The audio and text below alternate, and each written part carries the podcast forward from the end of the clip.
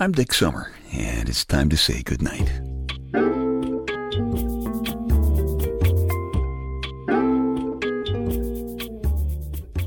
This is a quiet place to rest your head, a safe place to hide a hurting heart, a gentle place to fall. We just call this place goodnight. I am sitting here in my big, comfortable black leather papa chair in my living room, watching my lady Wonder Wench giggle over there on the couch. I, I, like watching her giggle, and tonight the uh, reason for the giggle is the fact that I may never again be able to get up from my big, comfortable black leather papa chair because I have had my first real workout at the gym since we moved here, which was a long time ago. Actually, I didn't even really get to the gym. I, all I did was swim in their 25 meter long pool. I did 800 meters, and I now have a real appreciation for the difference between a yard and a meter. You see, I found that a meter is approximately six miles longer than a yard. I gotta, I gotta put this in context for you. I was in my ute which is, Ute is a, a Brooklyn word meaning young person.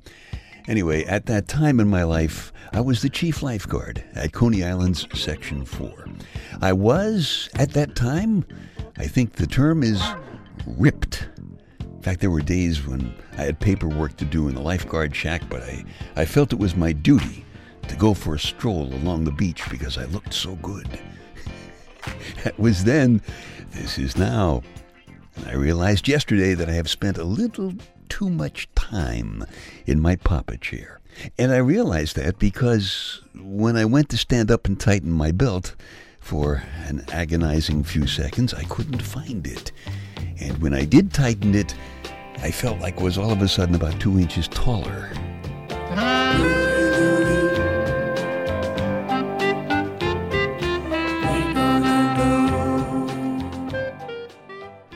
Now, this is a fairly recent development. Actually, it started with having a knee replacement a year or so ago. I told you about that. And it was because I figured I was in enough pain from the operation that I didn't need to add to the pain by doing my push ups and my bike ride. As Big Louie, his own bad self, the chief mustard cutter of the Louie Louie generation, always says, no pain, good. so uh, the pain has receded over this past year or so. But I guess I've just gotten very used to my new exercise routine, which is every morning when I wake up, I go up, down, up, down, up, down, up, down. Okay? Now the other eyelid. When you are a member of the Louie Louie generation, as I am, following that kind of an exercise routine for any length of time is what eventually makes you distinctly visible on the pictures from Google Earth. You know, it gets harder to keep yourself in shape when you're a senior Louie Louie lad. If you go to a doctor, he's going to scare the tendons off you. He's going to say things like, well, call me if you're exercising and you notice that you happen to be lapsing into a lengthy coma or anything. And be sure you drink lots of water. Drink lots of always they're always telling you doctors seem to think that humans were invented by water because water wanted a means of moving from one place to another.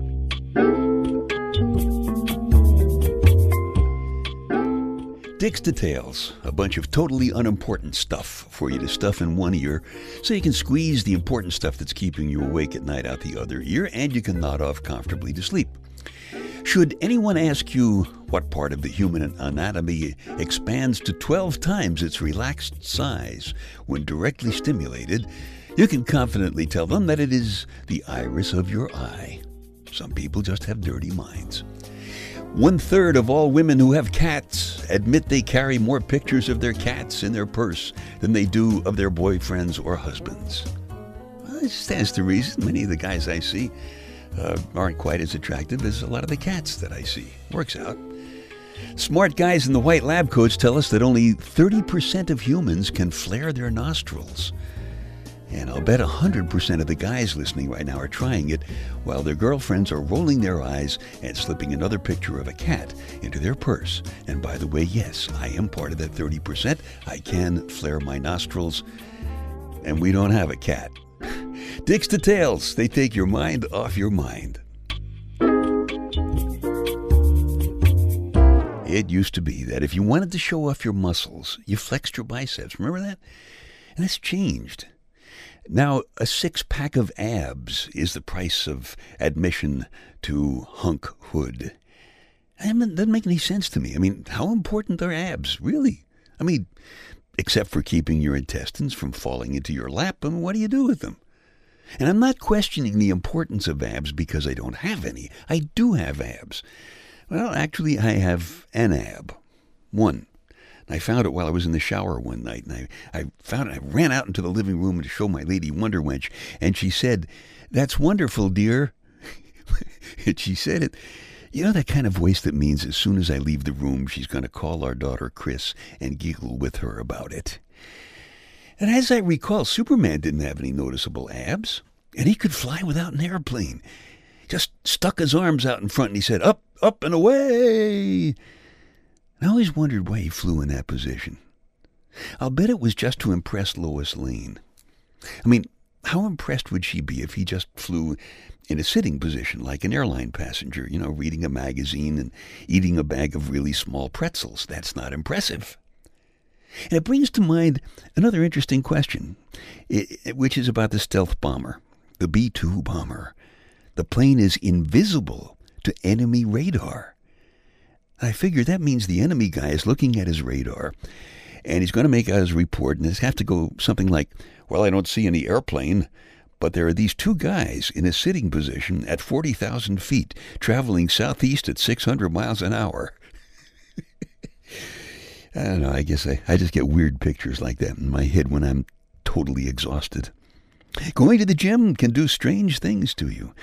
There's a story about that in the Night Connections personal audio CD.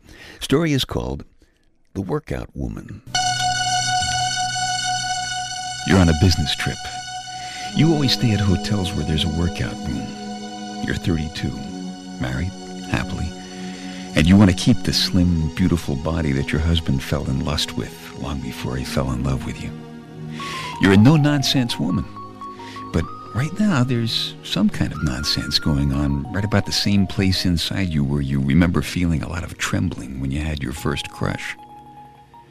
You like to start the day with a turn on the Nautilus machines and then take a quick swim before breakfast. This morning when you got to the workout room there was a trace of a man's cologne in the air, but nobody was in the room. You started your workout and almost jumped out of your sweats when a quiet, smiling, deep male voice said, don't bend your back. The surprise made you let go of the machine and the weights clattered to the floor. The owner of the voice came running around to see that you were all right. When he bent down to look at your face, you had the sudden and total attention of two very concerned blue eyes. He had a towel wrapped around his waist, and there was toothpaste on his upper lip and a toothbrush still in his hand. You laughed and said, I'm fine and the eyes laughed back, as if to say, You certainly are. He held out his hand to help you up, and you took it automatically.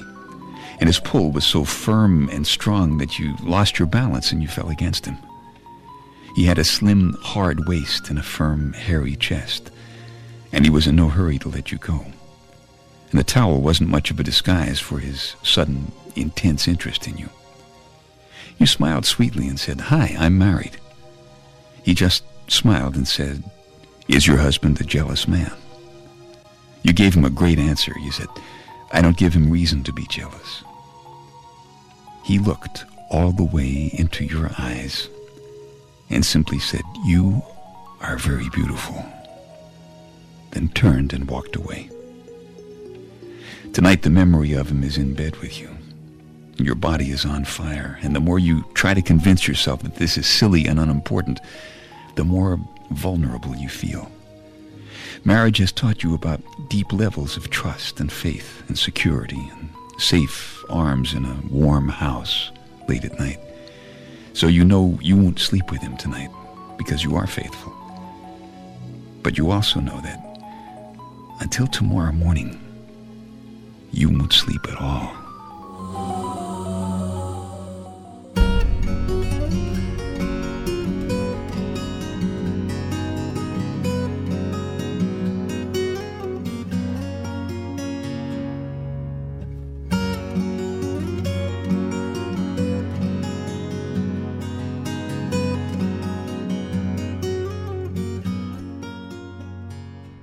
I always wonder about the guy involved in that story. I mean, how did he spend his night?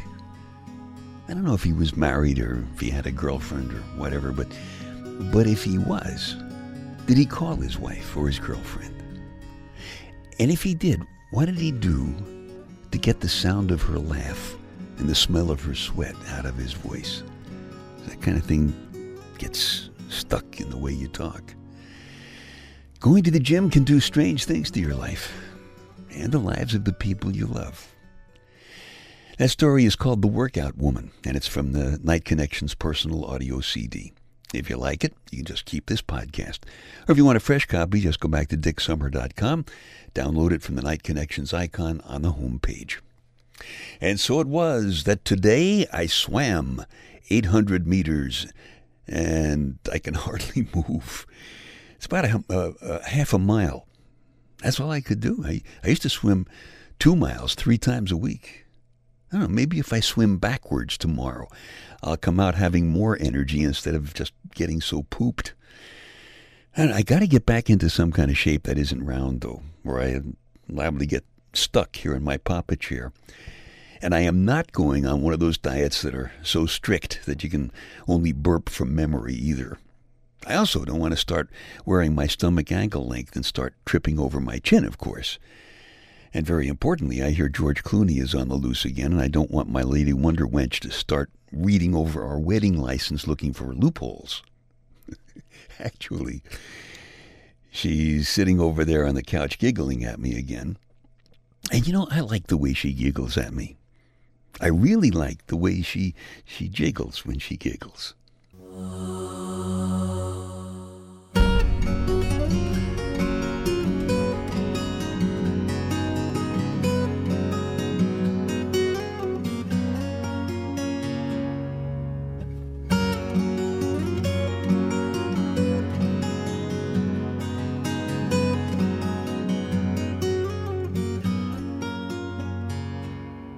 Okay, time to tuck you in now. I'm Dick Summer, and I hope you'll come back soon for a gentle place to fall. Quiet place to rest your head. Safe place to hide a hurting heart. Nice and easy now. Couple of deep breaths, come on. There you go. Just one more. That's better. All the way to sleep way to sleep. Good night.